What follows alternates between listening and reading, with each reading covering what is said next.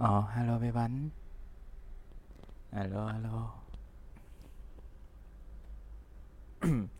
Hôm nay chắc chắn là đã nhấn nút like rồi nè. Sẽ không bị like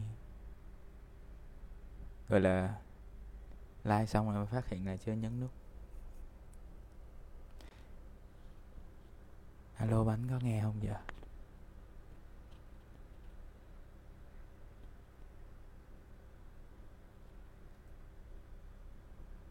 Ờ, ok. Hello bé Mây. Đừng mở nhạc nha.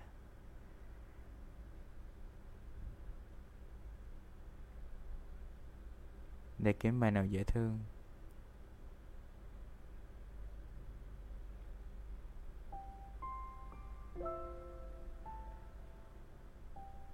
Sao bài này buồn dữ trời.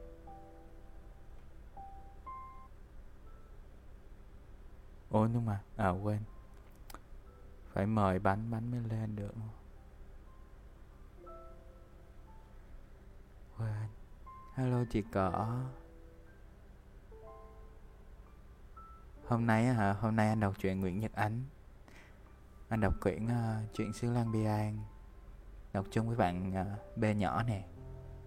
Hôm nay đọc tới chương 3 rồi.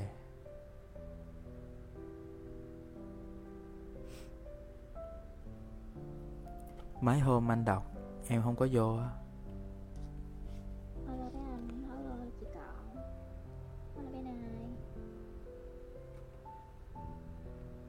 Alo, mọi người nghe có rõ không vậy?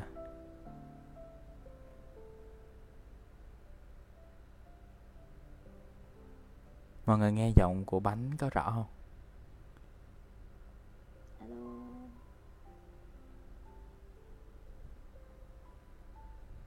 Chị cỏ ơi, nghe giọng của bánh rõ không vậy?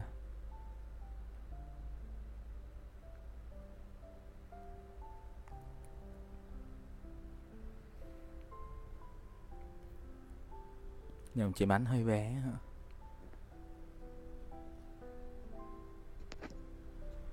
Lúc nào cũng bị vậy hết trơn á Để sát mít cho miệng á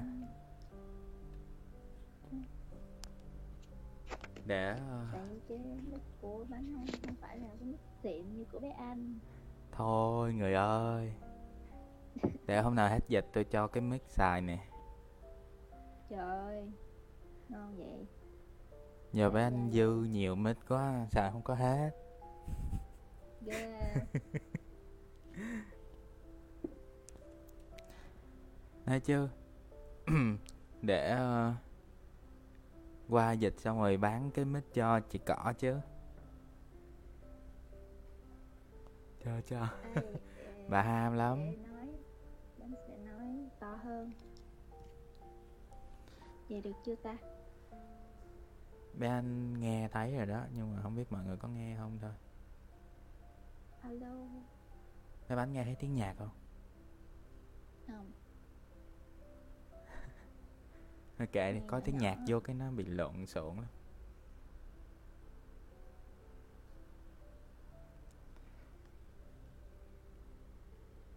Cho nha, alo.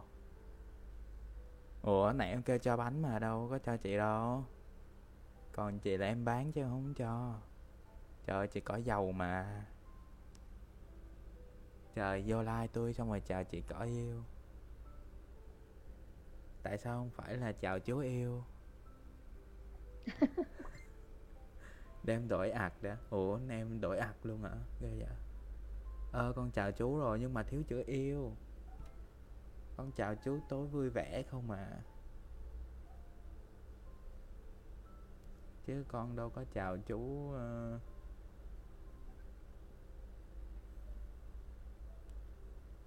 Con đâu có chào chú yêu giống chị cỏ đâu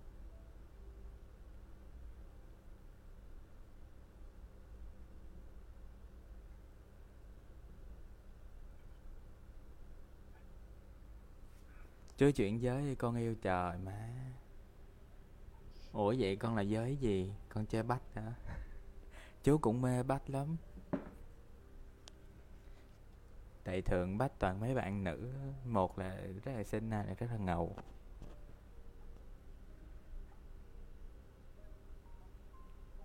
Ủa mà chị cọ có có nghe ờ, bé bánh nói rõ không dạ? Nếu mà mọi thứ ok thì chúng ta sẽ bắt đầu quyển sách ngày hôm nay nha. Chuyện xứ Lan Bi An chương số 3 chương số 3 đúng không ta? Alo. Em alo nãy giờ đó. Thì cỏ chưa nghe vậy là không ổn rồi. Nghe rồi ok. Con thẳng nha. Không? Giọng ngọt á. Giọng ngọt là ai? Con mê giọng của bạn bánh hả? Chết thật ờ bạn bánh cũng đam mê bách hợp lắm con. Tiến tới với nhau đi con.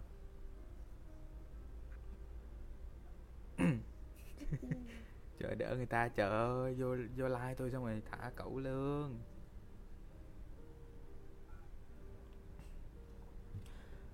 Hôm nay thì ờ, bánh sẽ là người dẫn chuyện và tôi sẽ là người ờ, đọc thoại nha ok. Vô chưa? Vô nha mọi người nha. Bắt đầu nha. Ừ. tôi sẽ nhường uh, mic mc lại cho bánh. Hôm nay là tụi mình sẽ đọc chương 3 của tập 1 tập 1 có tên là pho tượng của Bantalon chương 3 những kẻ lạ mặt cũng như bên ngoài. Đồ vật trong nhà sau một đêm bỗng trở nên mới tinh. Chiếc giường chiếc bàn và ba chiếc ghế dòm láng cón. Y như thể sáng nay chúng còn nằm ngoài cửa hàng. Vách phía trong hôm qua còn dơ hầy. Bụi đóng cả lớp. Bữa nay sạch bông như vừa tắm dưới mưa rào. Cắp ly thò đầu vào cạnh cái đầu của bạn nhấp nhổm ngọ ngợi, tưởng mình đang ngủ mơ.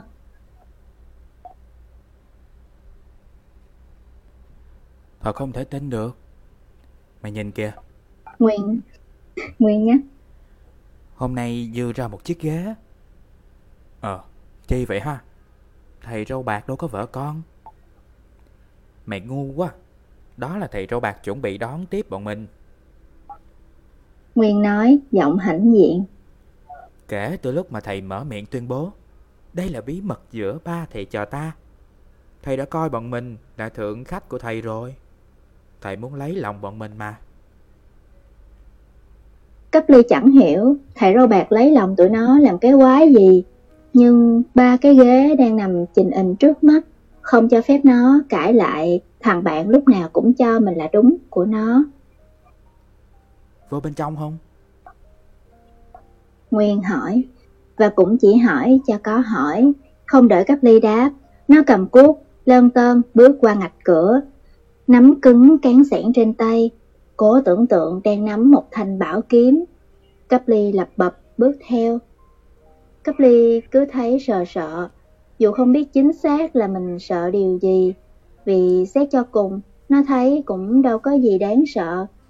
Những sự thay đổi này rõ ràng là do bàn tay thời râu bạc, mà thầy râu bạc thì đâu có ở đây. Hơn nữa, thầy cũng biết thừa là chiều nay tụi nó sẽ mò lên đồi và không hề tỏ ý ngăn cản. ê coi nè Tiếng Nguyên bất thần vang lên làm cấp ly giật bắn. Nó quay phát lại, thấy bạn đang chỉ tay vào hai chiếc ghế cao nằm khuất sau bức vách bên trái. Bức vách chỗ đó tự nhiên thuộc vô một quãng, vừa đủ kê lọt hai chiếc ghế mà Nguyên vừa phát hiện. ở đâu ở đâu ra hai chiếc ghế này ha Cấp ly dụi mắt ngạc nhiên. hôm qua bọn mình có thấy đâu Hai chiếc ghế đó có hình thù rất kỳ dị, chẳng giống chút xíu nào với ba chiếc ghế để ở giữa nhà. Cũng có nghĩa là không giống bất cứ chiếc ghế nào mà Nguyên và Cáp Ly từng thấy trên đời. Ghế đóng bằng thứ gỗ, có mùi như đàn hương, được sơn thành từng vạch đen trắng như da ngựa vằn và chỉ có một chân. Cái ghế, cái chân ghế độc nhất đó nằm ở ngay chính giữa, giữ thăng bằng nhờ vào cái đế có hình thù một cái móng ngựa to bè. Ghế không có tay dựa, nhưng hai bên nhô lên hai cái vòng bằng kim loại hình tai lừa, chẳng biết để làm gì. Nếu hai cái vòng đó buông xuống từ xà nhà, thì các vận động viên thể dục dụng cụ còn có thể xỏ tay vào để nhào lộn. Chứ còn nhô lên từ một chiếc ghế thì thiệt là quái đản. Nguyên dí sát mắt vào hai chiếc ghế, xăm soi xem có cơ quan máy móc gì gắn trên đó không, hay ít ra cũng hy vọng có được một hàng chữ chỉ cách sử dụng hoặc cho biết nơi sản xuất. Nhưng chẳng thấy chút manh mối gì. Kỳ quái thiệt. Nguyên vỗ vỗ tay lên chiếc vòng kim loại, tặc lưỡi nói. Thầy trâu bạc trên hai chiếc ghế này ở đâu về vậy kìa? Cấp ly chép miệng, hỏi trỏng trỏng. Nguyên thò tay dứt mạnh một sợi tóc, lầu bầu. Không hiểu thầy mắc cái chứng gì, mà cứ khoái bày ra mấy cái chuyện bí hiểm. Cấp ly nổi hứng đề nghị. Bọn mình ngồi lên ghế thử xem, chắc là êm lắm á. Nguyên nheo mắt nhìn hai chiếc ghế lạ với vẻ cảnh giác. Không hiểu khi bọn mình ngồi lên á, chúng nó có nổ tung ra không ha? Ê khoan ngừng cái đi, có muốn nhắn nhủ gì với bạn Nai không kìa? Ủa, hello bên ai? Gì vậy? Lên top 16 rồi kìa. Trời ơi, cảm ơn bé Nai nha. Yêu thương bé Nai, yêu thương em. Yêu thương em chỉ sau bồ em thôi. Mà. Tôi thấy tôi thảo mai dễ sợ. Thì ra kêu ra đổi ạc là để cho có bút hả? Chết thiệt, lỡ tôi nổi tiếng quá sao? Em không có bồ. Bữa đứa nào mới khoe là em có bồ rồi.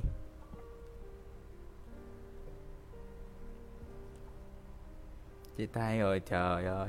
Chia tay không nói với anh để anh nhảy vô. Thì mới vừa nói rồi đó, nhảy vô đi. Rồi cho gửi info bồ cũ của em đưa đây. Gặp À, trời. thôi Thì đó Trên thế gian này chỉ có hai loại đàn ông thôi. Một á, là trai tồi Hai á, là anh. Em không gặp anh là em gặp chú người tội đúng rồi rồi anh lại muốn nhảy vô với người tội. anh anh mua váy cho anh em. Gì ghê vậy? Thôi để nghe chuyện thiếu nhi nha. Xíu tôi đọc tản văn tình yêu xong rồi mình tâm sự chuyện tình yêu ha. Anh bad boy, no, anh làm gì? Anh good boy đàng hoàng, anh là food boy. Anh là người ta food boy là người ta sẽ mua đồ ăn, trà sữa rồi cho bồ, đúng không? Còn anh anh tự biến mình thành đồ ăn cho bồ ăn ghê không Wow. đó là libit boy ba ơi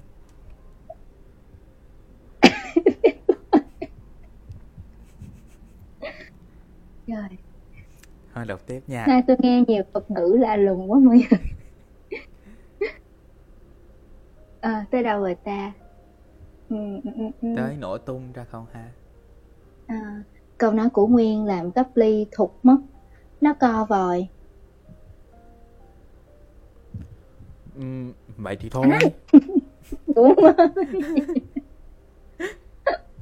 đang coi đang coi đang coi comment trên facebook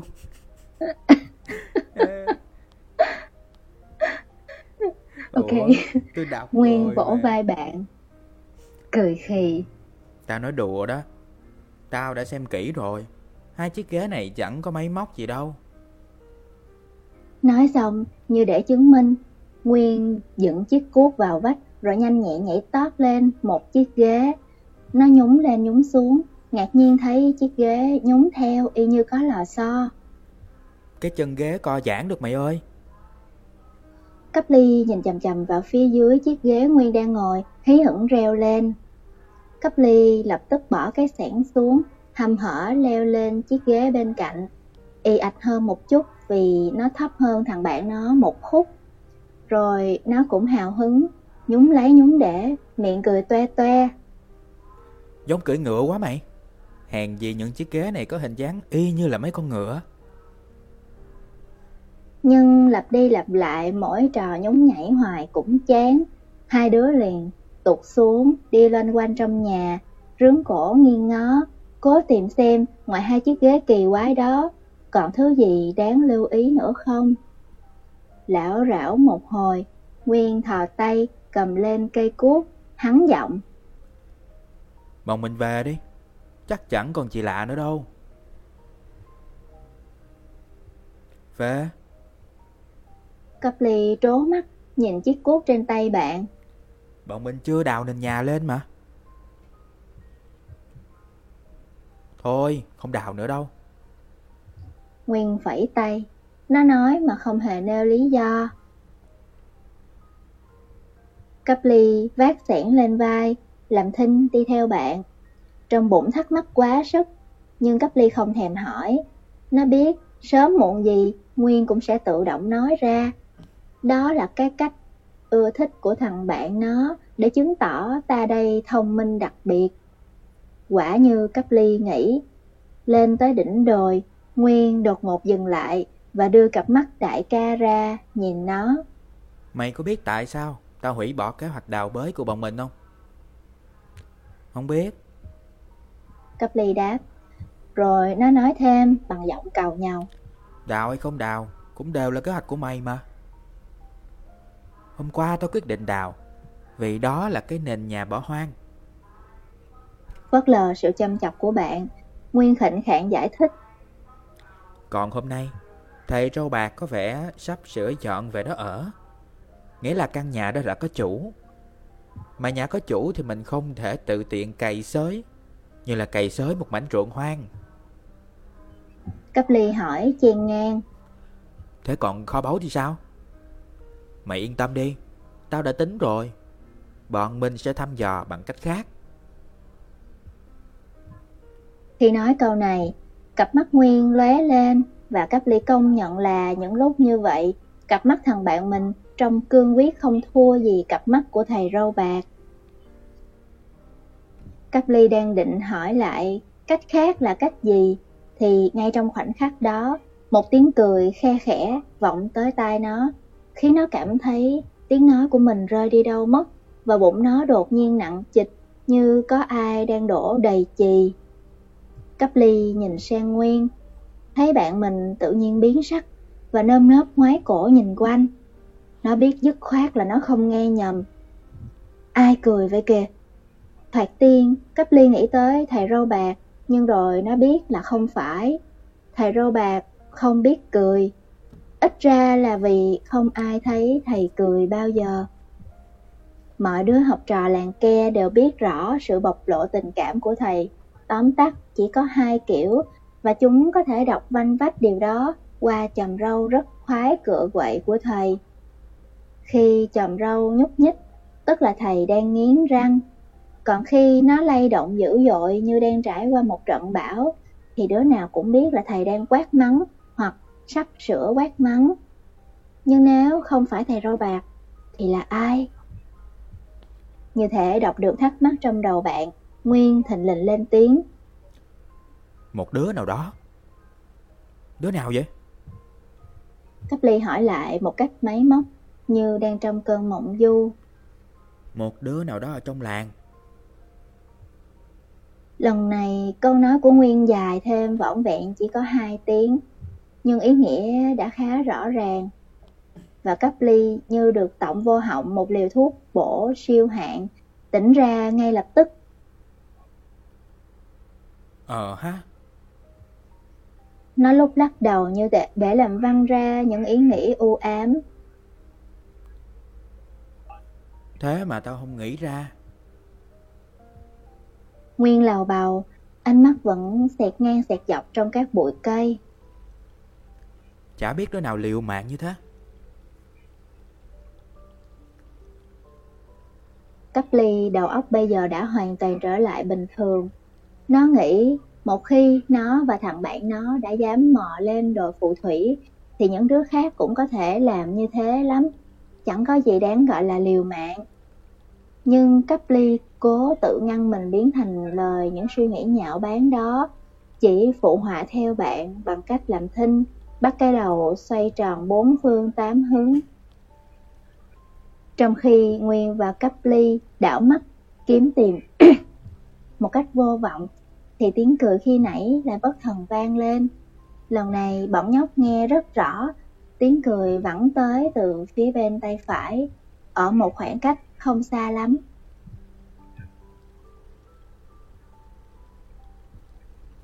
Đi Nguyên kêu lên và nôn nóng tăng mình đi trước. Nguyên đang đi xăm xăm, bỗng dừng phát lại. Hệt một chiếc F1 đạp thắng đột ngột, khiến trán cấp ly đập vô óc nó một cái cạch. Cấp ly đưa tay xoa trán, nhăn nhó. Ui da, mày đi đứng kiểu gì vậy? Chắc cấp ly tính phun một câu bá láp gì đó, nhưng bàn tay Nguyên đã kịp dán cứng đôi môi nói lại. Im nào. Nguyên dí sát miệng vào tai bạn, thì thầm bằng giọng căng thẳng. Có người. Hạt tiên cấp ly không hiểu tại sao thằng bạn nó mặt mày nghiêm trọng đến thế. Có người thì đã sao? Một đứa nhóc nào đó ở làng ke, xét cho cùng đâu có đến nỗi đáng sợ như thầy râu bạc. Trong khi ngay cả thầy râu bạc, nếu thình lệnh xuất hiện trước mặt tụi nó lúc này, thằng bạn nó cũng đâu đến nỗi quýnh như vậy. Nhưng khi cấp ly nhón gót, nhìn qua vai bạn, để thấy được cái mà bạn nó thấy, nó chợt hiểu rằng thằng bạn nó còn mở miệng nói được là giỏi hết chỗ chê rồi. Tại vì lúc này, trên bãi cỏ rộng, chạy dọc sườn đồi thoai thoải, đang ngồi không chỉ một, mà hai thằng nhóc lạ hoắc lạ hoa Cấp ly ngọ ngoại đầu sau kẻ lá, mắt vừa muốn rách cả khóe, cố nhìn cho rõ hơn. Và càng nhìn, nó càng tin chắc là mình chưa hề gặp qua hai thằng nhóc này bao giờ. Cách ăn mặc của hai thằng nhóc lạ mặt không khác gì tụi con nít làng ke. Một đứa mặc áo màu vàng hoa cải, đứa kia mặc áo màu xanh da trời. Nhưng mặt mày bọn này trắng trẻo một cách khác thường. Một đứa nhóc làng ke có nước da trắng trắng thôi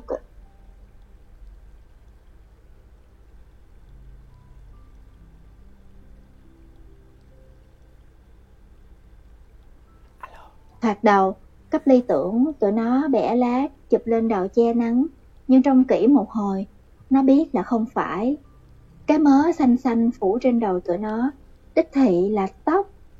Tóc dày, rậm, phủ xuống tận vai và uốn thành từng lợn, lọn. Hai thằng này ở nơi khác đến.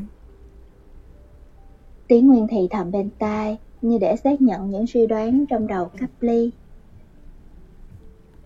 Nhưng mái tóc? Cáp ly ngập ngừng buộc miệng. Tụi nó nhuộm Cái vụ này bây giờ đang là mốt mà. Nguyên đáp bằng cái giọng y như thể nó đã từng nhuộm tóc cả chục lần rồi. Thực tình thì cấp ly cũng chẳng quan tâm đến vụ tóc tai cho lắm. Có cả đống thứ quan trọng hơn để nó thắc mắc. Nhưng tụi nó đến đây bằng cách nào? Đến làm gì? Chẳng lẽ tụi nó không biết đây là khu vực cấm à?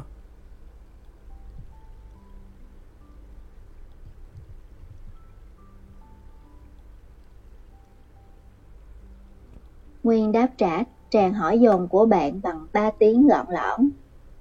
Mày ngu quá. Rồi sợ nói vắng tắt quá, thằng bạn của nó sẽ không biết cái ngu nằm ở đâu. Nó chép miệng nói thêm. Tụi này là tụi đi du lịch giả ngoại. Tụi nó đến chỗ này hoàn toàn là tình cờ thôi. Tao cá với mày, Là tụi nó cóc biết đồi này là đồi phù thủy, Hay là khu vực cấm kỵ gì ráo hết á Cắp ly lại lia mắt qua kẻ lá, Cố tìm một câu giải thích khác Nơi hai thằng nhóc trước mặt. Nhưng những gì nó trông thấy Có vẻ muốn phụ họa vào nhận xét của bạn nó. Phía xa, Thằng nhóc áo vàng ngồi bệt trên cỏ Chân duỗi ra đằng trước nãy giờ đang cúi đầu, mãi mê chơi với thứ gì đó đặt trên đùi. Gần hơn, thằng nhóc áo xanh chúi sát đầu vào xem, thỉnh thoảng bật cười khúc khích. Thân hình của nó án ngữ mất tầm nhìn của Nguyên và Cáp Ly, nên tụi nó không biết thằng nhóc kia đang chơi cái trò quỷ quái gì. Chỉ đến khi thằng nhóc áo xanh cười gập người xuống, để lộ khoảng trống trên lưng, Nguyên và Cáp Ly mới thấy được thằng nhóc kia đang làm gì. Nó vẽ. Cáp Ly ngạc nhiên quá sức. Nó không hiểu thằng nhóc áo vàng vẽ thứ gì mà thằng bạn nó cứ chốc chốc lại phì cười như thế. Nó nhướng cổ và cố mở căng mắt. Nhưng chẳng thấy thêm được gì ngoài cái chui cọ đang ngút mắt lung tung. Nó vẽ tranh phong cảnh. Nguyên hít cùi chỏ và hôn cắp ly. Tao đã nói rồi, là tụi nhóc này đi trả ngoại mà.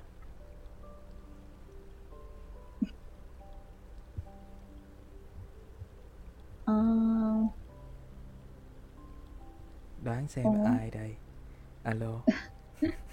alo, À, con con bé Bình. Hello con bé Bình. Ủa sao em tải được app này rồi? Ủa bé Bánh còn nhớ con bé Bình không? Ủa phải là bé ờ, trạm dừng chân không? Đúng rồi, đúng rồi.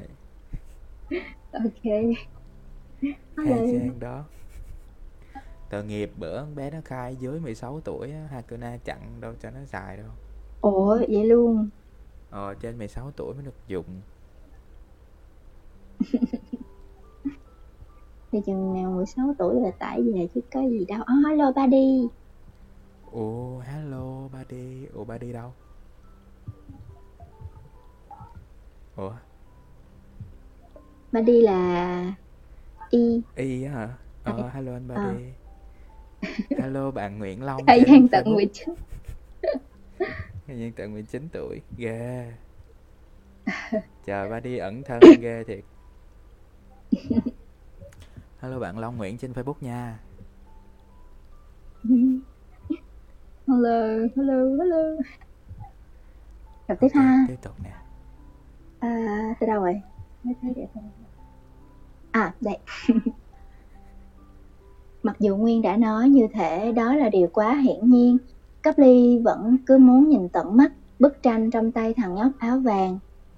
Nó bám tay leo lên cành cây trên đầu, cố đưa mình lên cao để nhìn cho rõ. Hành động bất ngờ của Cấp Ly là Nguyên tái mặt, nó tóm lấy chân Cấp Ly kéo lại, giọng cố nén, nghe rinh rít như sát muối. Đừng có dở trò ngu ngốc. Bất thần bị bạn giật ngược, cấp ly tuột tay khỏi cành cây, rồi đánh bịch một cú như trời giáng. Tiếng động do cú ngã phát ra lớn đến mức họa may chỉ có ai điếc đặc mới không nghe thấy. Đã vậy, sau khi chạm đất, người cấp ly lại nảy lên và lăn thêm mấy vòng. Cả người văng tuốt ra khỏi chỗ nấc, rồi như có ai thổi. Cả người nó lăn tròn theo sườn dốc như một bánh xe cao su.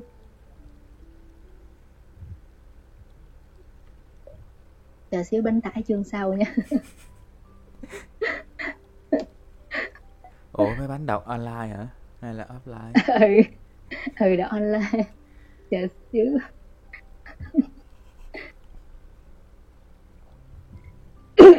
Mọi người hãy don donate cho tôi để tôi có tiền mua sách giấy nha mọi người. Cấp ly lăn trong bao nhiêu lâu và lăn tới đâu, cả nó và Nguyên đều không biết. Đứng chết điếng trong bụi cây, Nguyên nhắm tịt mắt, không dám dòm. Còn cấp ly, lúc đầu tay chân còn quơ loạn cào cào và cố chống hai mí mắt lên.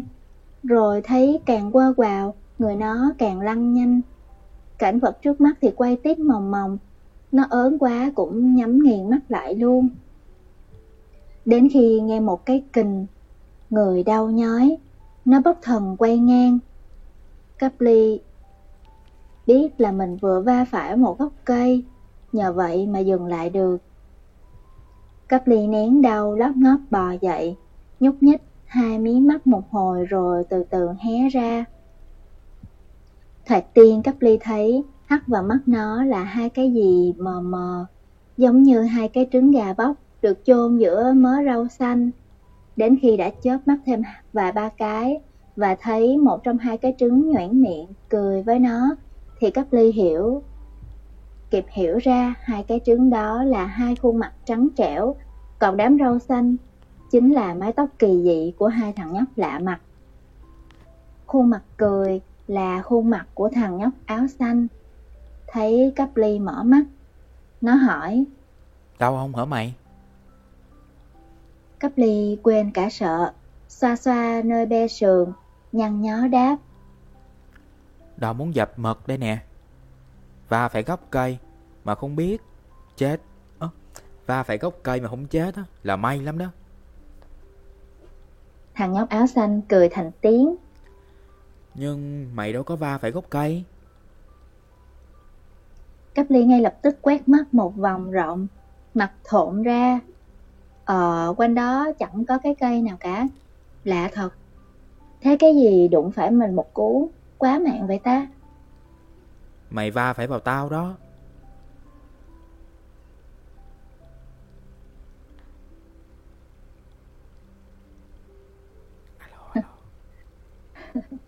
sao á sao Nhìn vẻ mặt ngơ ngác của cấp ly, thằng nhóc áo xanh như đoán biết đối phương đang nghĩ gì, bèn nói. Bây giờ, thằng nhóc áo vàng mới quay qua, nó nhìn lâm lâm vào mặt cấp ly. Làm sao mà mày lăn cụ từ trên đó xuống vậy? Trong một thoáng, cấp ly có cảm giác mình đang đút đầu vào một tổ ong. Mặt nó nóng rang, nó gãi cầm, ngượng ngập đáp.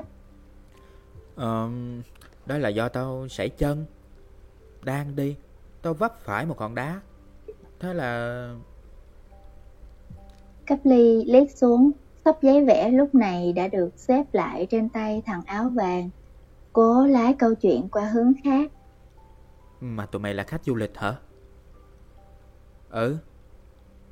Thằng áo xanh nhanh nhẩu. Tụi tao đến ngọn đồi này sáng nay.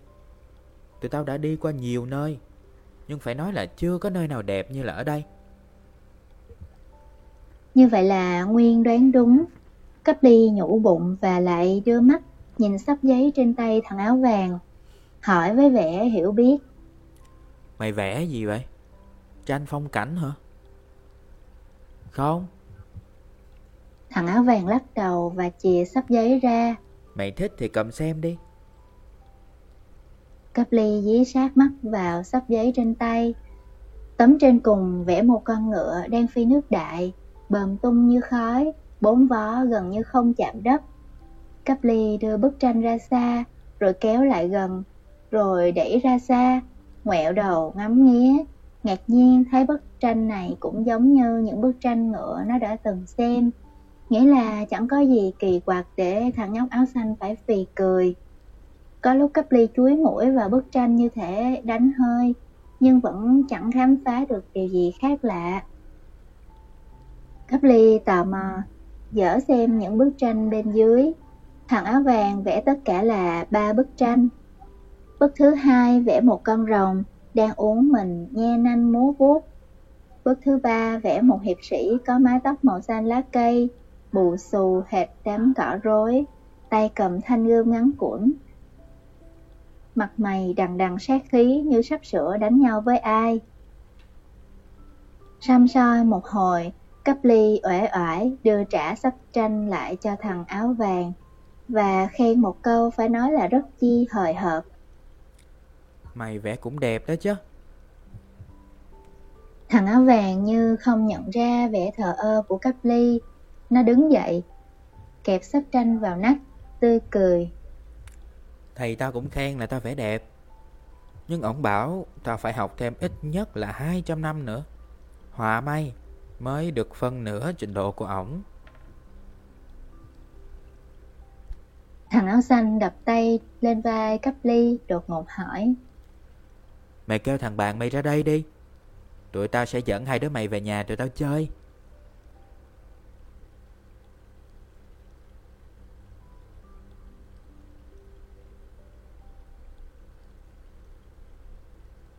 Cấp ly há hốc mồm như ai vừa tổng vô họng nó một nắm lông chim. Nó khọt kẹt như cái cassette bị kẹt băng. Ủa, ủa? Làm sao tụi mày... Thằng áo xanh tỉnh queo. Tao thấy thằng bạn của mày lấp ló đằng kia từ lúc nãy lận. Cấp ly quay đầu về phía bụi cây, chưa biết có nên cất tiếng gọi hay không đã thấy Nguyên vẹt đám cây lá lò dò đi ra.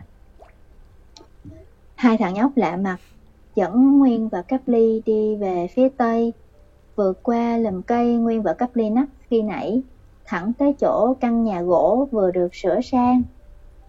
Ơ, tụi mày ở đây hả? Nguyên sửng sốt bụt miệng. Ừ. Chắc tụi mày đã thấy qua căn nhà này rồi. Cấp ly kêu lên. Đây là căn nhà của thầy râu bạc mà. Thằng áo vàng nhướng mắt, vẻ lạ lùng. Thầy râu bạc hả? Ổng là ai vậy? Ờm... Ờ... Ổng là thầy của tụi này. Cấp ly bối rối giải thích. Cảm thấy những điều mình nói chẳng ăn nhập gì đến khung cảnh trước mắt. Theo tao thì đây là căn nhà vô chủ. Chắc là bỏ hoang từ lâu lắm rồi. Thằng nhau áo xanh vừa bước vào nhà vừa khoa tay nói, cố tình làm ngơ vẻ nghi ngờ lồ lộ trên mặt hai đứa bạn mới. Tụi tao phải tu bổ lại dữ dội lắm mới được. Trong khi... Trong khi thằng... Trong khi thằng áo vàng lay hoay tìm cách treo những bức tranh vừa vẽ lên vách, thằng áo xanh chỉ tay vô hai chiếc ghế kỳ dị, niềm nở mời. Hai đứa mày ngồi đây chơi. À, Cấp ly reo lên. ra đây là ghế của tụi mày. Hồi nãy tụi tao đã ngồi thử rồi. Êm ghê à? Cấp ly vừa nói vừa hí hửng nhấc mình leo lên ghế. Ở bên cạnh, phân vân một chút, Nguyên cũng trèo lên chiếc ghế thứ hai. Khi nãy tụi nó đã soi mói hai chiếc ghế này khá kỹ lưỡng, đã leo lên ngồi, thậm chí còn nhúng lấy nhúng để một lúc lâu, nhưng chẳng thấy gì đáng sợ. Loại ghế này rất êm. Có thể ngã ra làm trường được. Rất tiện để đi xa. Đợi Nguyên và Cấp ly yên vị trên ghế, thằng áo xanh bắt đầu quảng cáo. Trong một số trường hợp, có thể ngồi chính cứng luôn.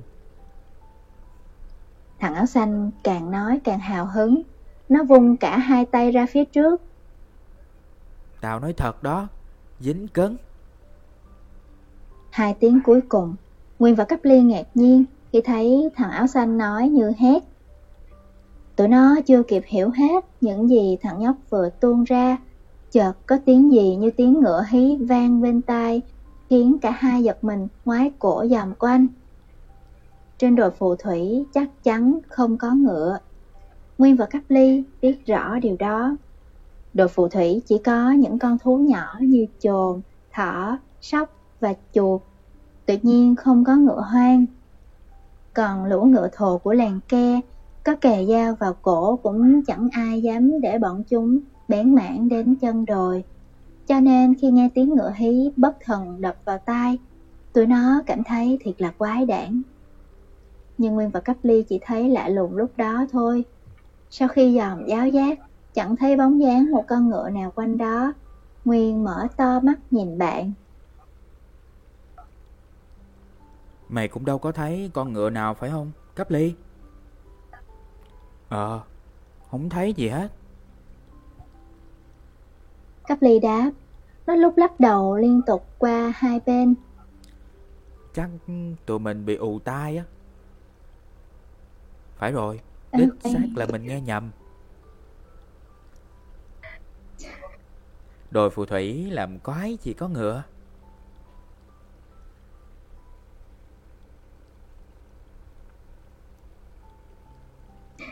Đợi bánh xíu nha trẻ ơi. Sao vậy? Bị rớt mạng Bé gấu không? nè. Không phải bé gấu. À. Ủa giờ bé bánh mới thấy hả? Giờ bé bánh mới thấy á. Mấy anh thấy nãy giờ mấy anh chào nãy giờ. Hello. Hello bé gấu nha. Linh Ủa? Hello mọi người. Mọi người vào nãy giờ nhưng mà mình không kịp chào Sorry. Linh. Ủa Linh là con bé mây mà. Hello bé mây Treo mày lên cây giờ vãi cả Linh ạ.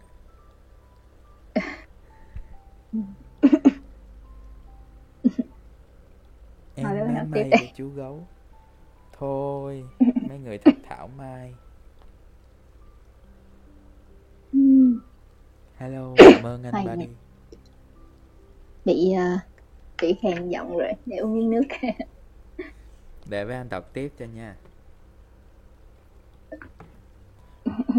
Cho bé bánh độc thoại. Nguyên lẩm bẩm Thôi bé có độc thoại Bé có Hả? độc thoại thấy phê quá à, hôm qua. Hôm hôm hôm hôm bữa độc thoại thấy theo ghê luôn á. Nói chung là không hợp với nhân vật. Đợi Ok. chừng nào có nữ hay là con nít thì vẫn đậu Ấy không phải con nít, chỉ là mấy đứa nhỏ, mấy đứa nhóc lo choi á. Trẻ trâu đúng không? Um, ừ, và phù thủy làm quái gì có ngựa Nguyên lẩm bẩm, Cố nén một tiếng thở phào. Nhưng khi ngước lên, Bắt gặp nụ cười khó hiểu trên mặt thằng nhóc áo xanh.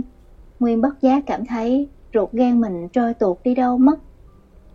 Ờ Làm sao mà cả hai đứa đều cùng lúc nghe nhầm được ha? Ý nghĩ thoát hiện trong đầu Khiến Nguyên nâm nớp đảo mắt ra, Rà quanh lần nữa. Lần này ánh mắt nó dừng lại ở bức tranh ngựa treo trên bức vách đối diện. Bức tranh này do thằng nhóc áo vàng vẽ ngoài trời lúc nãy. Con ngựa bạch trong tranh được vẽ ở hướng chính diện, có khuôn mặt dài thượt với hai cái tay nhỏ nhô lên như hai tay nấm, đang cất vó hăm hở phi hết tốc lực. Con ngựa được vẽ sống động đến mức Nguyên có cảm tưởng nó đang cố tìm mọi cách phi ra khỏi bức tranh. Thậm chí có lúc Nguyên cảm thấy hai cánh mũi to tướng của con ngựa đang phập phồng vì quá cố sức. Cáp liền ngoảnh sang, thấy bạn đang nhìn bức tranh ngơ ngẩn đến sốt thần. Nó liền đưa mắt quan sát con ngựa trong tranh. Lúc ở ngoài sườn đồi, Cáp ly đã nhìn thấy bức tranh này một lần, nhưng lúc đó nó xăm soi thật lâu, vẫn chẳng thấy có gì đặc biệt. Nhưng bây giờ thì Cáp ly không thể quả quyết được như thế. Quả là bức tranh bây giờ đã xuất hiện nhiều điều khác lạ. Cấp ly nhớ là lúc nó trông thấy bức tranh này lần đầu, mặt ngựa nhìn nghiêng, chứ không nhìn thẳng băng như lúc này. Và cổ ngựa, cố nhiên cũng không cất cao như nó đang nhìn thấy. Mày nhăn tít, cấp ly chồm người tới trước để nhìn cho rõ. Mũi nó cơ hồ dài ra thêm một tấc, và càng xem, lòng nó càng thấy chần chợn. Cũng như Nguyên, rõ ràng cấp ly có cảm giác cánh mũi con ngựa trong tranh đang phập phồng. Và đến khi những đám bọt trắng xóa bắt đầu sủi ra từ hai lỗ mũi đang phì phọt kia, thì nó điến người biết rằng những gì nó trông thấy không còn là cảm giác nữa. Hai cánh mũi của con ngựa thực sự là đang phập, đang phồng lên xẹp xuống, liên hồi theo đà phi. Còn đôi mắt có vẻ là đã láo liên từ nãy đến giờ. Cáp ly chưa kịp trấn tĩnh, đã nghe bực một tiếng. Đầu con ngựa đã thò hẳn ra ngoài bức tranh, và từ phía dưới hai cánh mũi đang thở ra một cách mệt nhọc kia, bắn ra một tràng tiếng hí khoan khoái vang lừng. Cả Nguyên lẫn Cáp ly hoảng hốt ngã bật ra sau. Nhắm tịt mắt lại, hồn vía rõ ràng bay đi đâu mất. Chỉ rất lâu, sau tiếng hí chấm dứt, biết chắc mình chưa bị chết bẹp dưới đà phi của con quái mã, Nguyên và Cấp Ly mới từ từ hé mắt ra. Trước mặt tụi nó, con ngựa đã thụt đầu vào lại trong bức tranh, vẫn đang bất động với tư thế cũ, nam hiền lành như chưa hề tìm cách xông ra. Ngay cả bức tranh cũng lành lặn, phẳng phiu, không một vết rách. Mọi thứ có vẻ như muốn toa rập với nhau để chứng minh cho Nguyên và Cấp Ly thấy là những gì tụi nó vừa chứng kiến chỉ là ảo giác. Nguyên sững sờ nhìn bức tranh, rồi quay sang Cấp Ly đang đóng băng trên ghế. Đoạn lê mắt qua hai thằng nhóc lạ mặt, thấy mình hoang mang đần độn hết chỗ nói. Có vẻ như nó không biết chuyện gì vừa xảy ra, không biết nó đang ở đâu, thậm chí nó là ai. Cái đầu của nó lúc này giống như một quả chanh đã bị vắt hết nước. Con con ngựa, con ngựa. Mãi một lúc, cổ họng Nguyên mới bắt đầu có cảm giác trở lại. Nó cố mất mấy môi, nhưng cũng chỉ để lắp bắp những từ hết sức ngớ ngẩn. Như đọc được thắc mắc trong đầu người bạn mới, thằng nhóc áo vàng mỉm cười. Đúng là con ngựa vừa xông ra, nhưng mà tụi mày yên chí đi. Trình độ của tao chưa thể khiến các hình vẽ thoát hẳn ra ngoài. Tiếng gió rít đánh véo cắt ngang câu nói của thằng áo vàng. Cùng lúc đó, Nguyên nghe mát lạnh bên má trái. Nó ngoảnh sang, điến hồn thấy người hiệp sĩ trong bức tranh treo trên vách trái đã nhòi hẳn một cánh tay ra ngoài. Thanh gươm bén ngót và sáng lấp loáng trên tay ông đang ngọ nguậy như cố rạch những đường chằng chịt lên má nó. Nếu lúc nãy thằng áo vàng cao hứng vẽ thanh gươm kia dài thêm một tấc, mình đổ máu là cái chắc rồi. Nguyên rùng mình nhủ bụng, cố nghiêng người sang bên để sang bên phải để tránh xa mũi kiếm. Người hiệp sĩ rõ ràng phát khùng trước hành động của Nguyên. Ông điên cuồng khua loạn sĩ thanh gươm, vừa cố rướn người ra khỏi bức tranh đến nỗi chiếc áo ông đang mặc kêu đánh toẹt một cái, rách toát một đường dài ngay chỗ tiếp giáp với bức tranh. Tiếng thét be be của cắp ly sau lưng càng làm Nguyên thêm quýnh. Nó ngoảnh lại, thấy cắp ly cũng đang cuốn quýt ngoẹo đầu ra sau cổ, ra sau. Cố né những luồng khói mù mịt phun từ miệng con rồng, không biết từ lúc nào đã nhô ra khỏi bức tranh bên phải và đang uốn éo cái đầu đầy đe dọa trong không trung. Cắp ly ôm mặt ho sặc sụa và thét lên kinh hoàng. Đôi phù thủy, chúng, chúng là phù thủy. Nguyên cảm thấy cả người nó như đột ngột bị nhúng vào hố băng.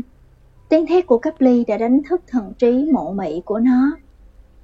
Đúng rồi, hai thằng nhóc này rõ ràng không phải là khách du lịch bình thường. Nguyên đau đớn nghĩ, chúng là phù thủy. Chúng chính là tai họa của làng ke hàng trăm năm trước. Nguyên cựa quậy người tính lao xuống đất, nhưng cặp mông của nó đã dính chặt vào ghế như được dán bởi một thứ keo vô hình.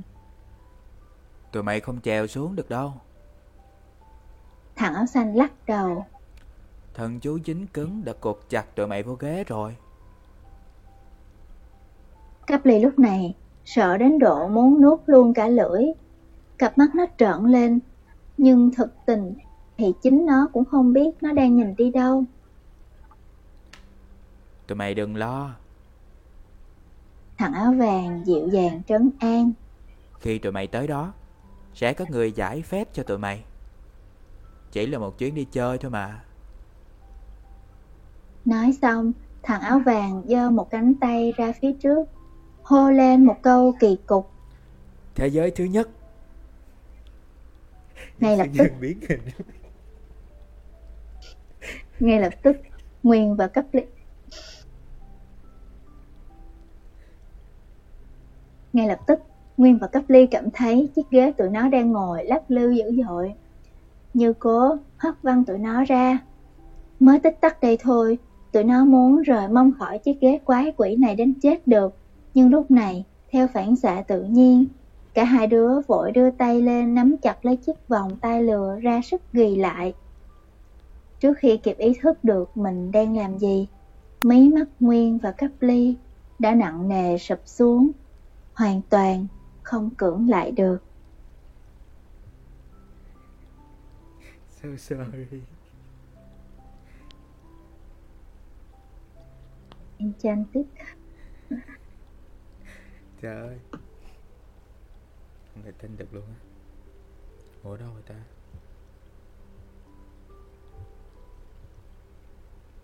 Hết chương 3 rồi. Nhưng mà cô Tiểu Anh nó bị chạy lung tung gì á. Tự nhiên cái câu thế giới Ừ. thứ nhất á. Trời hả? Sao, sao mắc cười vậy? Nói để bánh cười chung với. Ý là giống như kiểu đang đang tưởng tượng nha đang đứng xong rồi hô thế giới thứ nhất giống kiểu trong phim Naruto vậy. Kiểu hô mấy cái uh, nhẫn thuật á hả? Ờ kiểu phép thực quyên biến hình. Thì đúng rồi thì, thì cái này là thần chú mà. Giống như cái dính cứng á. Nhưng mà nghe nghe nó kiểu gì ta? Nó bị uh, thảo mai á và đó là hết chương số 3 của chuyện xứ Lan Biang tập 1 tập 1 là tượng thần Bantalon đúng không? Pho tượng của Bantalon Ờ.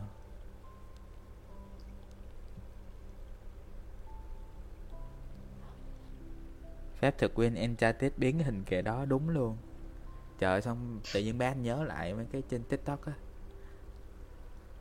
Gì mọi người kỳ thị người đọc truyện hả? Đừng kỳ thị người đọc truyện. Nếu không thì Phép thực quyên biến hình.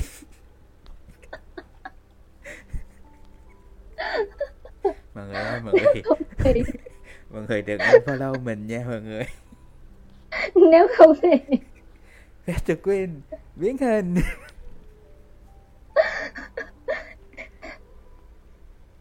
Mệt mỏi Expecto Patronum Cái đó hình như là phép thắp sáng đúng không? Hay là không giải thắp giới? sáng là gì à? thắp sáng là gì Maximus gì Dạ, đó, giải Lu- giới giải. Lumos Hình như là giải giới Để, không biết để không nhớ search nữa lại nè Trời ơi, một fan của Harry Potter không nhớ tên Thần chú Spectre Expecto. Tha thần hộ mệnh. À. ờ. Là thần thần chú gọi thần hộ mệnh. Trời ơi. Ngày mai em thi rồi. Ủa thi gì? Thi à, thi chuyển cấp hả? Thi lên lớp 10 á hả? Ủa dịch mà cũng phải thi hả?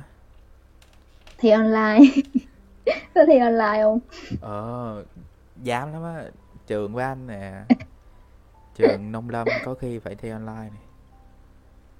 Không thì ở trường Ủa vậy là sắp sinh nhật của em rồi. Chỗ em có dịch đâu vậy hả? Sướng nhờ. Ủa rồi ôn hết chưa? Nghỉ ngơi các kiểu Thư giãn đầu óc các kiểu. Trong những thời điểm sắp thi này nè Là mình phải gọi là Xóa hết trí nhớ của mình đi? Cho nó nhẹ đầu thấy không? Cái xong Ừ. vô thi cái tự nhiên quên hết luôn.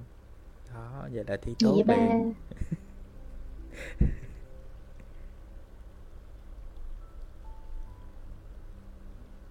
Vui lòng cho bé làm khách bé mời. Bình muốn lên à, làm khách mời kìa. Chị bé bánh xuống nha.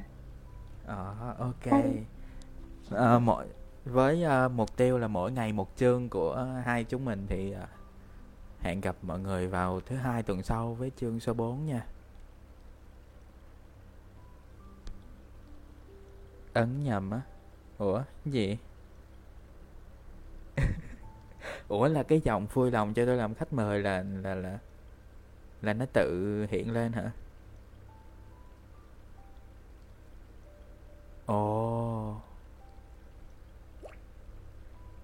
Anh tưởng là em tự viết cái câu đó ra luôn. Anh nói ủa sao hôm nay hôm nay nói chuyện giống chị Google vậy? Em xin bí quyết qua môn nha. Trên Facebook có bạn hỏi bé bánh kìa. Xin bí quyết qua môn kìa bé bánh. Vâng sau đây sẽ là một ờ,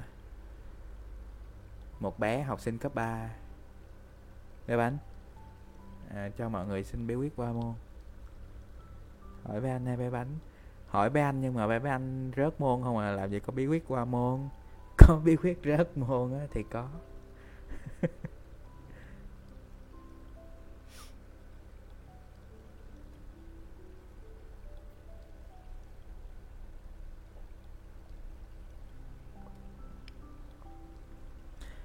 Như mọi hôm á là sau khi đọc xong chuyện của Nguyễn Nhật Ánh rồi thì mình sẽ đọc thư tình cho mọi người nghe. Nhưng mà quyển thư tình mình lỡ đọc xong hết, ngày hôm qua mất tiêu rồi. Ngày hôm trước chứ. Nên hôm nay sẽ đọc toản văn. Đốt thành cho pha nước uống. Cái đó là đau bụng chết. Để kiếm một quyển tản văn.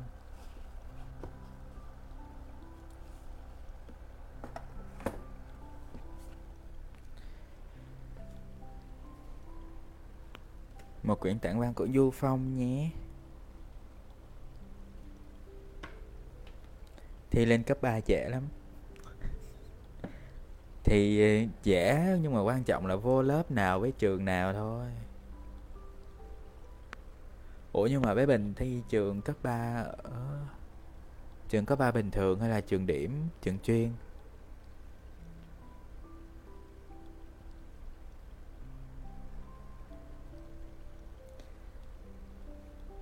Hồi đó nó học có là một huyện, nó chỉ có một trường à.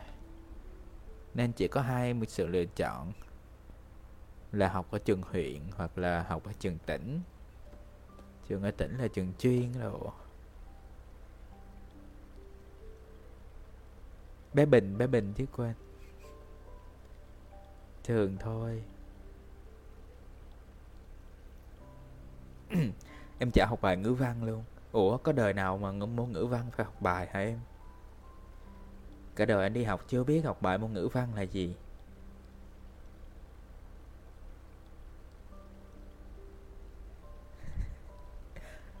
Cuộc đời anh đi học chỉ ờ, gì?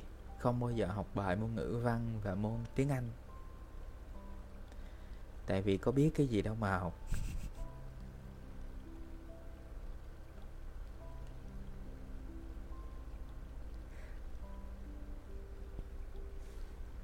Ờ anh cũng không cần học bài toán luôn. Toán thì chỉ làm bài tập thôi chứ có bài gì đâu mà học. Cuộc đời mỗi lần tới kỳ thi chỉ sợ mấy môn kiểu như uh, môn sử Sử địa, giáo dục công dân.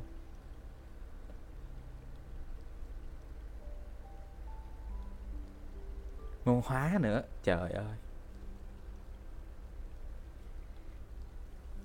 Hello bạn Trang, mình đã vừa kết thúc uh, quyển sách rồi. Chuẩn bị đọc thẳng văn. Mấy môn xã hội với em là easy Nhưng mà phải học thuộc bài thì cũng phải học bài chứ. Mọi người vào nhanh thế, vào đông thế.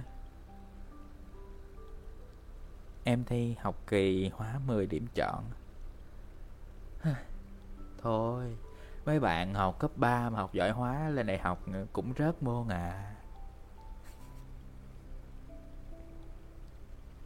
Mấy bạn học cấp 3 học giỏi á xong rồi lên đại học á học hóa đại cương rồi lý đại cương được cũng rớt như thường à. Ồ ok bye bye bye bánh nè.